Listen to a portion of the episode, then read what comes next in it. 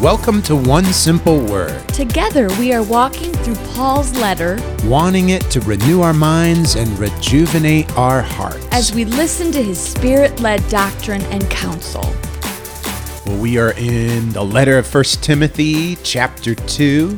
Paul is writing to his son in the faith, and uh, we have chosen a word for today that is Intercede.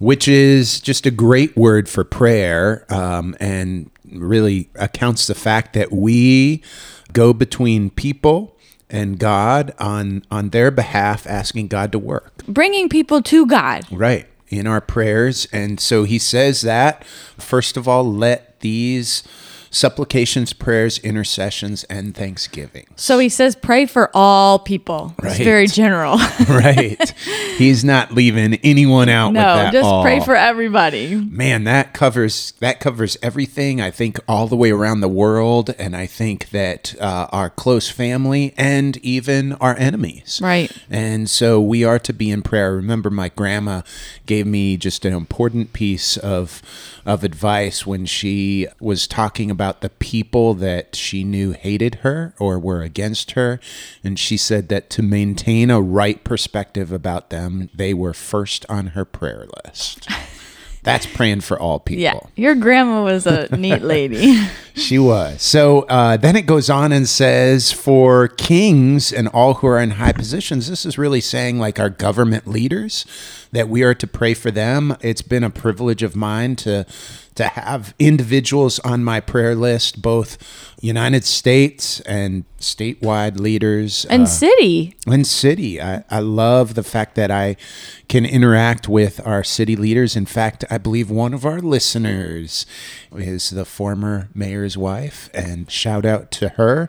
And just thankful for the opportunity to pray for our leaders. And, and there's an outcome of this, there's a reason why we pray for our leaders. And what is that reason? Well, it says that we may lead a peaceful and quiet life, godly and dignified in every way, that we're to really pray for them because they are providing a path for our freedom and our religious freedom. And man, they, they just struggle through so much. I re- remember just in the last couple years, uh, just after a rough council meeting, just giving our mayor a call saying, hey, I am praying for you. And Well, and I think anybody in leadership role needs that.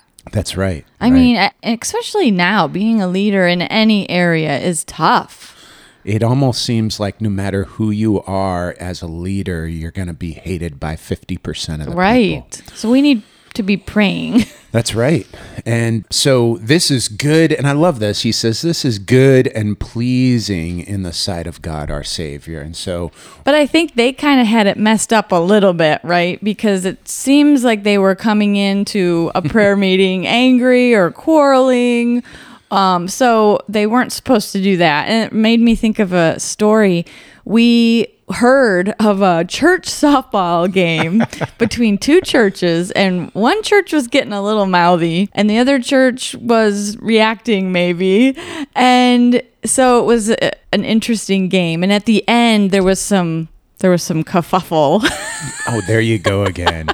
there Some was a chatter. little Let's chatter and maybe you know back and forth between churches and one guy was like that's enough. Everybody on home plate. Home plate now. we're gonna pray. So they all got together and prayed. And i thought that's a good way to end. Right. because just get together and pray for one another. Yeah, so Paul tells Timothy, "Hey, I desire that in every place you're coming together and the men are coming in and they're angry and quarreling and the women are coming in like it's a beauty contest and prayer is not the focus. So let's get back to the essence of why you're gathering in that place is that there be a spirit of prayer. Right, a spirit of prayer, and as we continue in reading on, a spirit of submissiveness, and these these things you read and you just are like, okay, Lord, I'm going to take these words and I'm going to put them into my life, and I'm going to work hard, and I'm going to pray and be submissive, and in that submissiveness to the Lord and to leadership in my life. And the very concept of interceding is a very humbling thing. Like, we have to be thinking about others. We have to be putting others before ourselves if we are going to intercede in prayer. And so, what an important thing.